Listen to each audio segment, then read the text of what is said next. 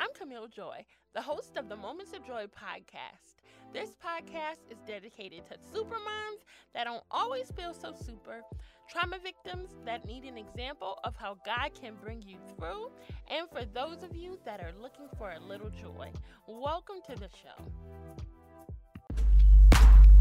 I need the joy, the joy of the Lord in my heart. I need to make an exchange mm, my day, start. Let your light shine all through my life. My heart is open and I am ready to receive your joy. Hey, MVPs. Welcome back to another episode of the Moments of Joy podcast. I am so excited, as I am every week, that you've taken the time out of your day to come in and check, to come in and check with the Moments of Joy podcast. If this is your first time chiming into the show, go back in the archives and listen in to all the amazing shows that we've had and the amazing guests that we have. If you like this episode, and every other episode that you listen to, I need you to do me a favor. Go to Apple Podcasts and leave us a rate and review. Those are very important to the show. It helps people like you to be able to find us in the midst of all the podcasts that are out there. So no matter how many times um, you you can do it over and over again, not just one time, but if you really like an episode, leave us an, a comment on it on the Apple Podcast review. I'm so excited to have um, my special guest with us today. Her name is Jessica Love. Jessica is a gospel recording artist. But what made me fall in love with her is that she is a special needs mom. Her heart is so um, pure and it, it is directed towards the mommy, the special needs mom. She's a, an influencer, she is a prophetic voice, and she is a blogger. You can reach her on Instagram at Jessica Love Burnside, but she's amazing. And we're not going to delay any longer. We're going to get into her episode right now. Enjoy Jessica Love. I am so excited to have with us on the Moments of Joy podcast, Jessica Love. Welcome, Jessica. Hello, hello, hello. Hi, I'm so glad to be here. And I can't wait um, for us to find out who we're supposed to reach today and reach Yes. them. Yeah. Yes, thank you. Now, I found out about Jessica and who she was from Clubhouse. I have been talking about Clubhouse on this podcast forever, so y'all need to get in there. She is an amazing voice that is rising and really, uh, you know, one of the ones on Clubhouse that have been impactful to me, especially. So follow her. We'll get into that later, but. Yes. Jessica, would you tell us a little bit about who you are and, and Yeah. what you do right now? Yeah. So, everyone, my name is Jessica Love. Um, I am a worship leader uh, as well as a minister, and God has just really been kind enough to bless me to go all around ministering to people through music, through prophecy, through the word of knowledge, as well as prayer. And I do help um, a lot of major ministries around the world just reach people as well um, in, a, in, a, in a business that I own. I also am an advocate for uh, special needs mothers. Um, I have a son, we'll probably will get into that later with um, a lot of medical conditions and special needs. He's been fighting for his life for a long time, and I am just here to fight for the underdog. Even if you don't have special needs children, I just have a heart for people and pulling the purpose out of them and help leading them to what God has for them. Because I know I don't deserve not a thing I have, and if God can do it for me, then I believe He can do it for anyone. Absolutely. Um, you talked a little bit about um, being a worship leader, a prophetic voice, and a minister. Um, how was that? The question I usually ask is, "What is the why behind your brand?" But I feel Yeah. like, how, how did you even stumble into that and and finally say yes? Because that's, Yeah. that's something you have to to answer the call to. Well, I honestly did not like grow up in a super churchy setting. I grew up, you know, we went to Catholic school, but we didn't really go to church that often. And uh I think I got lured with a donut to youth group in like high school. and Um, ended up going to life group, ended up going to church with my friend Rhoda, and it was there that I got saved.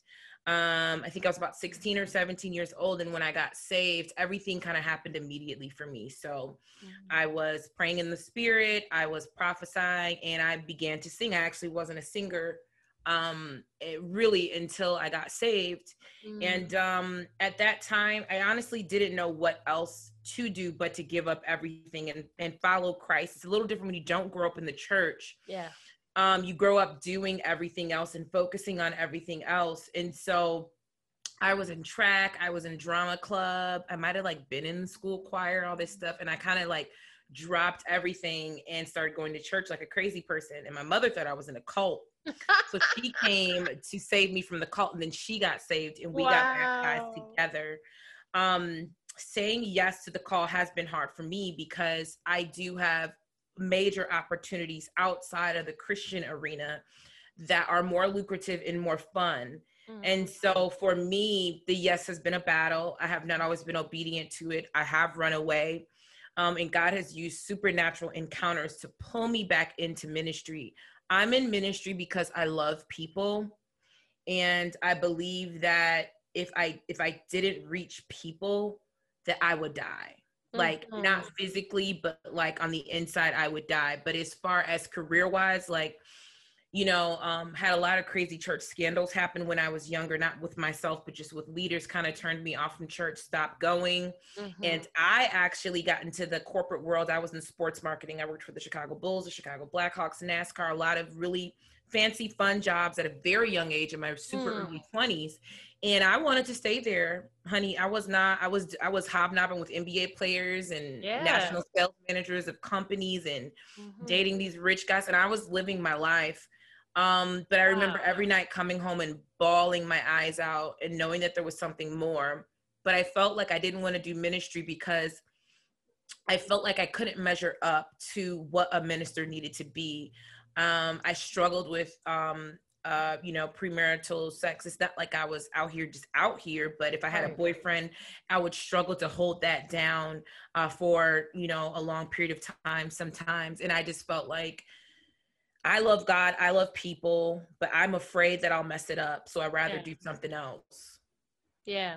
I mean, that's yeah. a real thought. That is a real thought, and that is a real reality for many young people. I'm so glad that you touched on that. Um, who who love God, right? Who make sense they have a calling, and who who just are not perfect, and so yeah. they may be dating and may end up having yeah. sex you know, I recently heard yeah. someone say, "Oh, well, if you give it up before marriage, nobody's gonna want to marry you." I'm like, "Well, that's a lie. The Everyone's devil's a liar." And most, yeah, and unfortunately, most people have. And I think for me, if we're gonna go to the sex topic, I think for me, um, being able to abstain for a long period of time now, and even before I had my son, I had abstained for quite a few years, at least mm-hmm. maybe two or three years. But I feel like that's only found in more so identity. Like it's mm. not like when people tell you you need to not have sex for God, and then you have sex and God is still God, and you're still alive, and you're still anointed. And I started realizing that we put all this pressure on ourselves to not sin for God. God is going to be God whether I sin or not. He doesn't need me. He wants me and he loves me and he wants Come the best for me. Having sex outside of marriage and doing all these things that I've done in life based off of trauma have wrecked my own life, have brought me sadness and pain that I and things that I have now fight through that I never should have had to fight for. So I think um, we just got to change the narrative. And if we really started pouring into people to where they realize who they were and what didn't, okay, this is what I want. So having sex outside of marriage does not fit inside of who I want to be and what I believe God has for me. It's a value issue, not a sin issue, in my personal opinion. That's it. Come on. You're preaching. You're preaching right. You're preaching right. And I know that set some some woman, some young lady free for real. Yeah. Um, and so um, how did your journey to getting pregnant with your son and his birth come about? Yeah, sure. So, uh, way longer of a story than we could ever tell on here. But what I will say um, is that I come out of living really not for God. So when I was working in the secular industry, I loved God. I would literally bawl cry every night and be like, God, I know there's something you have for me to do, but I don't know how to do it. I don't know how to be it. Mm-hmm. But because of the industry that I was in, I was pulled. And so every night, um, every night we would uh mom stuff. It's okay, the phone went off. It's okay. we mamas. Hey, my phone is never going off. Um no but uh so i can start that over. Um so basically in in my in in the industries and the jobs that i was in um i was it was not a vi- environment that was conducive to living for the Lord. Mm. So um, all of my boss, all my coworkers, like you know, we would go out every night. We would work super hard. It wasn't like we were like sleeping around doing all this like crazy, crazy stuff. But it just it was so busy and so full and so fun mm-hmm. um, that there was no room to really pursue God. And so I remember like I would come home super late and I would sit at the edge of my bed and I would cry. Wow and I just look in the mirror and I would and I was I mean at that time I, I was I was small because I barely would eat because I had to fit in with these um, beautiful, you know, white girls that I was working with that were all size two. And I was still at eight, not eating. I was still at eight ten, child, starving myself. Mm-hmm. So I remember I wouldn't um I wouldn't eat breakfast. I would eat a salad for lunch mm. and I wouldn't eat dinner, but we would always go somewhere and drink wine or whatever. So it was like wine was my dinner. Mm. So I remember um I would come home and I was beautiful and and and people wanted to be me and all everybody wanted to be around me because they could get free tickets to all the games and stuff. Mm. But I looked in the mirror and I just I didn't know. I was like, who, what, what? Right. So I would I would bawl crying and say, God, I know I know that you're calling me to do something. I don't know what it is so what happened is I had um quit and moved home because I knew I needed to like be home because if I was living like by myself, I would just be open to having I used to have like get togethers all the time. My friends would come over, we would drink. I mean, we were like having so much fun, right? right. But it just wasn't me. It wasn't bad. We weren't like living crazy. Right. You just know when you're called to a little bit of a higher call and you're not meant to be getting drunk every other night and having Beyonce dance offs with your friends. Like that just not what I was supposed to be doing. It was great. It was fun, but it wasn't what I was supposed to be doing. Yeah. So I moved home. Um Did you live in and, Chicago? Um so I I'm from the Chicagoland area, but home was um in the suburbs. Okay. But I was in Chicago. I was living downtown in the city, loving it, mm. loving it. So um, actually moving home was the move to work for NASCAR, but then I started working for uh, this Bible college and it had all these rules like you couldn't drink. And so I was really trying to pull my life together, but I was honestly doing it in my own strength. I just wanted to be better. I just wanted to do better. So I, uh, my boyfriend, I ended up starting to date a guy. Started going to this church. Started dating this guy, awesome guy. Not with him to this day, but he's phenomenal. And he introduced me to one of the number one producers in gospel music. His name is Jamel Kimbrough. He has tons of number one hits. He's Todd Dulaney, uh, Brianna, everybody's producer. So he introduces me to Jamel, and we just play around, and I make a song.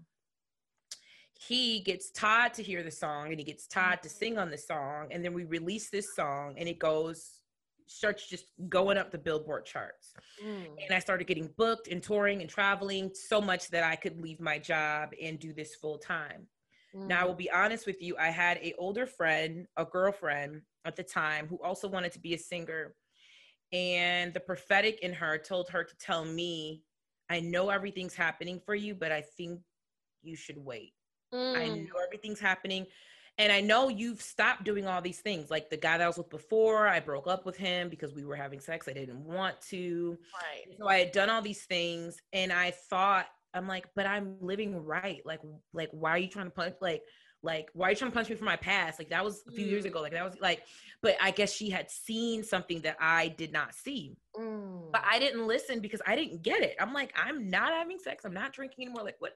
Right. So, but I think what she could see is that I was doing things in my own strength and there was just more of a journey and God wanted to quiet me. And there were several attempts that God did to get me alone, to seclude me and to quiet me. And opportunities kept pulling me out of the quiet place. Wow. And so, um, and that I can like name several interventions that were like, come away. And I don't think he was asking me to come away even for that long. It probably was like a year. But I just thought these opportunities were God. So um I continued to minister. My life became overwhelming. I was working like a dog. I was traveling city to city. I was single. I was alone. Um, as a woman, I felt really raw because as a woman in the industry, you don't have a husband, you don't feel protected. Sometimes you don't know if a gig is a gig or a I think you're hot and I want you to come to my church. Um, very scary. It was very trapping. Um, and I just I, I pulled a Jada Pinkett. I just wanted to feel better. I was overwhelmed. So one night, my um, a ministry friend of mine actually um, had to get together. You know, we all were drinking. One thing led to another, and um, the father of my child and I, uh, you know, Seth came. Um, and so at that time, I was supposed to go on tour with a really big artist.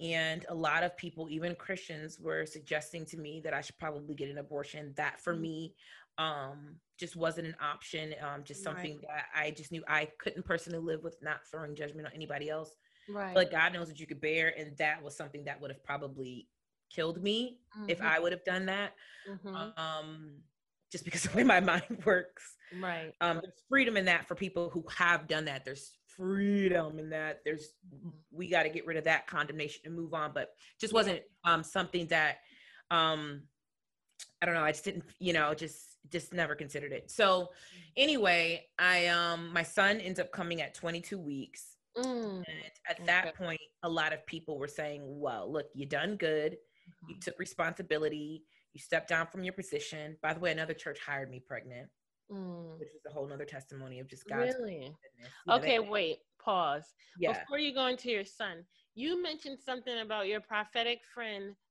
giving you an alarm. So, can you touch really quick on the importance of the prophetic? I feel like I've mentioned before here on the show that my first time ever being prophesied to was 21, and it, it was literally life changing for me. Yeah. Um, so, what is the importance of being prophetic as one who who is? the prophetic the yeah the prophetic is a tough thing um it's something that although i flowed in Mhm. um i'm hesitant to speak and i always get rebuked for that even because they're like speak the lord is speaking but it is a sensitive topic um it is a controversial topic Mhm. especially in the church circles that i am in it is not very popular. Um just because of my geographic location i am more so in the caucasian white church which does Mhm. not subscribe necessarily to the prophetic and all of the gifts of the spirit Right. saying that to say um this is my take on prophetic Yeah. i mainly um flow in the prophetic with either people who do not know jesus at all Mm-hmm. or people who know god or have fallen away or are discouraged Mm-hmm. um the word of god says it's for the edification exhortation and comfort so if someone gives you a prophetic word and it leaves you feeling uncomfortable if it leaves you feeling um scared in a bad way yeah. icky your stomach hurts it doesn't sit right with you you're a little bit confused i would usually lean to saying that that may not be a word from god but i cannot definitively speak on it Mhm. Here's the tough part when it comes to the things of God. With Jesus and religion and Christianity, it is something that we all agree is real and we have experienced, but we can't really all agree on exactly the same ideals, values, rules, yeah. and systems in which we carry things out. So sometimes I seem very hesitant when speaking about things, but it is because I don't understand how anyone who is not God themselves can be so sure about yeah. anything. Yeah. I can rely on my reading of the word, Mm-hmm. the teaching that I've gotten from my uh, elders and leaders, and my own personal experiences. Right. But from someone who has been around the world, Mm-hmm. your perspective is different because here in America, our very small, minute view of God, we will argue over stuff. Yeah. And when you go around the world and you see the vastness and the bigness and the intellect of God, you really realize how much of a speck we are and how I'm honored at what God has decided to reveal to me and how he has decided to use me, but I dare not go around bashing and assuming that my personal experience and level of knowledge is the end all be all because that would make me God. Yeah. So I use the prophetic, and God is kind enough to reveal information, which Mhm. is called a word of knowledge about someone. And I think that what makes it God is if it points to Jesus and if it Yeah. points to the Father. There you go. Um, because anyone can have a spiritual gift in which they can read you. right. right. Um, but I've seen people read people and not point them to Jesus, but they'll point them to their own bank account Yeah. or they'll on. point them Come to um Yeah. something strange, Mhm. something like like God never gives and then tries to take from you. Right. When God gives, it says the blessings of God maketh rich and out of no sorrow. Mm-hmm. So I shouldn't give you a word and then like I or I've had people give me a word and say, God is telling me you need to do this for me. And I'm like, I don't know about that. Yeah. Personally. Yeah. Um, The prophetic, I believe, is important, but it's not the end all be all. yeah. And uh, we've all prophesied wrong, you know, before in life. Um, I'm not trying to be cocky, but I can't recall a time where someone was like, hey, you were inaccurate. Mm-hmm. It's probably happened. They just haven't told me. Right. Um, but I've gotten words that were inaccurate.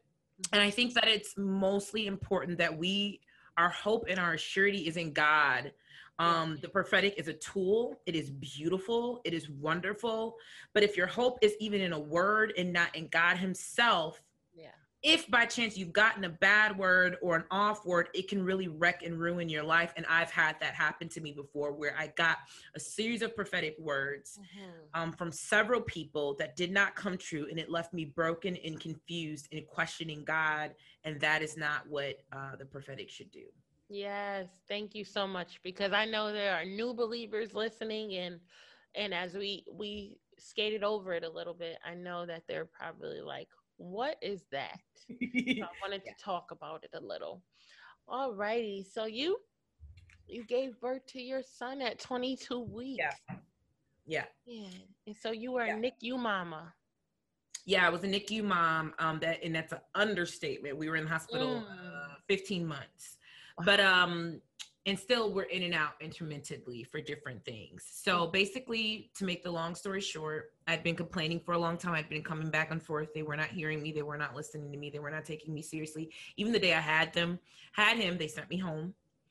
Um, Mm. his feet popped out of me in triage. He was a pound, and I pushed him into a random doctor's hands. Oh So I God. pushed a one pound 22. So 22 at that time was considered not viable, Mm. meaning even under a C section, safe, secure situation, they typically do not keep babies that are 22 weeks four years ago. He's almost Right. five. Five years ago, Right. they didn't do that too often. Um, and if they did, it was a controlled situation. It was planned. The mother's on steroids before. Like, there's a whole lot that goes into trying to maybe see if you can keep a 22 week baby alive, but it wasn't a thing. Yeah. Yeah. So the, in the way that I had him, like even if he was 26 weeks, like it was like nah, he going to like you it not it just wasn't and weeks matter. Like a 22 week baby is is way different than even a 24 week baby. Right. The- 27 the- weeks. Right. Yeah, the percentage Yes, of life are so vastly different. So there's people that I'll like say like, oh my kid was 22 weeks, and they'll be like, well, mine was 24, and I'll be like, babe, this is a different. Like he didn't have skin. Like Mm, he like this was not normal, right? wow. So um I was screaming, I was speaking in tongues, praying in the spirit um when I pushed him out and um I just heard someone yell he's alive and they were they yelled it in shock. But when I heard that, it just took root in my spirit and I said he is alive. I know that's right. And that is it. Mm, That's it. mm. So um you know they began to tell me that uh he's definitely not going to live. He may live a few minutes. I'm leaving out so many miracles like the fact that one of the top neonatologists neonatologists was at the hospital at the time. He had been flown in to help another case. Um i ended up transferring out and meeting that parent and they helped me with so it, it's it's a story of miracles including the doctors lied in my son's records for several months about how far along like they called him a 23 weeker Mm. just so they could get him transferred out and get him help because nobody wanted a 22 week baby Wow. um, they totally went beyond uh, practice in the first hospital. They did some things that were not necessarily best practice, but it was to actually save his life. So I don't look at them bad for some of the things that they did. Okay. Anyway, um, I was told every day he would die. I'm still told to this day that he, you know, may not have a quality of life or live long. He has a lot of medical issues. He has a lot of conditions. He has nursing. Like right now, he's with his nurse. That's why I'm able to be on this live right now. We are in and out of hospitals. Many times you guys see me on live or you see me um, singing on stage. I have woken up, done my makeup in a hospital, pulled it together, wow. and come in to minister. Um, but I did take, I do want to be sure to know, let you guys know that I did take a few years off. So all those times God was trying to quiet me, um, the situation with my son, because I was gonna pop him out and get on tour, honey. I, my mom had retired. We were gonna take the baby on tour. I was gonna nurse Wow. in between shows and keep it moving. Mm-hmm. But this kept this shut me down. I couldn't do anything else, and it really was two years of sitting in the hospital um, by myself, reading the Word of God and listening to the Word of God. I didn't watch TV. I was fasting, and um, I went through several things. I went through disbelief, unbelief, atheism, atheism for a short period of time. I went through everything I could have possibly went through. I've seen my son die and come back to life. I've seen his life undervalued. I've had medical malpractice due to, I believe, the color of our skin. Um, there was a video, you know, of us that went viral, unfortunately, um, in the summer. It's not connected to my profile. People don't even know it's me Mm. um, but it was all over. I mean, millions and millions of views. Um, where the team did not respond immediately when my son coded, Wow. and um, I went live. I don't know how I mustered up the ability and strength to do it, but I went live to threaten them, basically to get moving and Yeah. my son, and they did. Um, but he's still having some lasting effects of being unconscious for the amount of time that he was. I'm really telling you stories in very short bits yeah. the point is is that um all of this has opened the door for me to be able to now pour into mothers who i found out even through looking at records and things and connecting to different moms that there were black children and white children all with the same doctor that i had and the black Mm. children had large heads like my son if you go on my page you'll see his head is large and the white children were getting treatments that we weren't being offered and the black children were Mhm. dying and their mothers were being denied autopsies and a lot of these women were young black and or on medicaid and so their Wow. voices heard and now a lot of them are living with depression and brokenness and they have nowhere to go or nothing to do so we're providing them therapy and we're helping them to find out who they are so that they can be used by god i mean can you imagine just I can't imagine.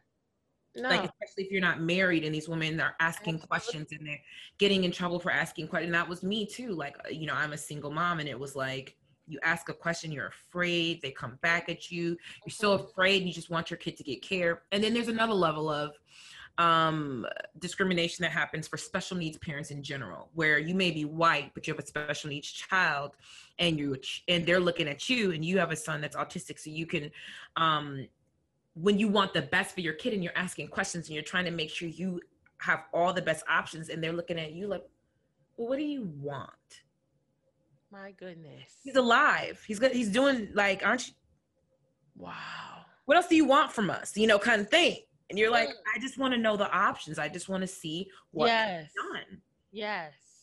Like every other mother around the world. Wow. Yeah. Who would have I I would have never even thought about that perspective. You know? Wow. I mean, we know that um prejudiceness and discrimination occurs all over the world in different situations, but I never even thought about the children. the no hospital. when i um being that i have a flexibility in what i do where i n- never leave the hospital when my son is Mm. there Right. if I leave to go sing or do something, my mother will come or his Mhm. father will come. He does not stay there alone. But I would observe slow movement Mm. in coding, especially in the NICU when it's all open. I would observe treatment when parents who weren't around. Um, Mm. I have now connected with so many women and um, hearing their stories, and it's real. Yeah, I I can relate to that. And I- there's privilege, yeah, and there's privilege Yeah. even in being like, say, I was married, I'd get treated better. So, uh-huh, uh-huh. say, um, I get treated better than others because of the way that I speak, right? So there's levels. I have privilege in my own right too. There's so many levels Mhm. So I was the committed, like, nice black mom. Yeah. So I got a little bit better treatment, but there was Yeah. still definite, really bad situations, like me taking my kid to the doctor every single day Mm. um, for several weeks because his head was getting bigger. And they told me, well, you have a big head, so his head's probably just big because your head's big. You know what, His head grew 10 centimeters in one month. Jessica? Yeah. Yeah. And they were telling me I was crazy. So a lot of stuff like that. That uh, is that is the the drive and the strength of a mother to fight for her child. That is that strength that lies in all of us. Um, but I know what you were saying about the hospitals to be true because my son was born with congenital heart disease and he had heart surgery. And so we stayed at the Ronald McDonald's house. And I said, okay, well, one night I'm just going to try it out. I'm going to go across the street and go to sleep. I left him there. And then that night he choked on medicine. And I was like, I'm never leaving him again. Like, how did, how? And you're giving it to him through this little squeegee. Yeah. So, so you, you saying that I can imagine, you Yeah. know, what happened. That that's a parent's worst nightmare. So yeah, now it, it's we horrible because that. you do want to sleep. And I remember um, at first, um, because everyone was like, "You're crazy. You need sleep." So um, I would stay until maybe like three or four in the morning, and then leave and come, come like six. But uh, a few days in, I remember I was gonna leave one night, and the lady said to me, "If he dies tonight, do you want us to give him a bath before you get back?" Or do you want us to call you and then you come help us give the bath? no. And I sat myself right back down and was like, okay, Oh my goodness. Not going anywhere. Not going anywhere. Not with a question like that being asked to me. wow. Yeah. Yes. So, Jessica, what has the journey been like um, this far with taking care of? How how old is he now? So Seth is four. He'll be five in July. Okay. Yeah. It's been a lot of ups and downs. Um, it's been him learning to do everything they said he would never do. Um, as far as uh, breathing without a ventilator, uh, learning to sit up, uh, learning a few words, eating.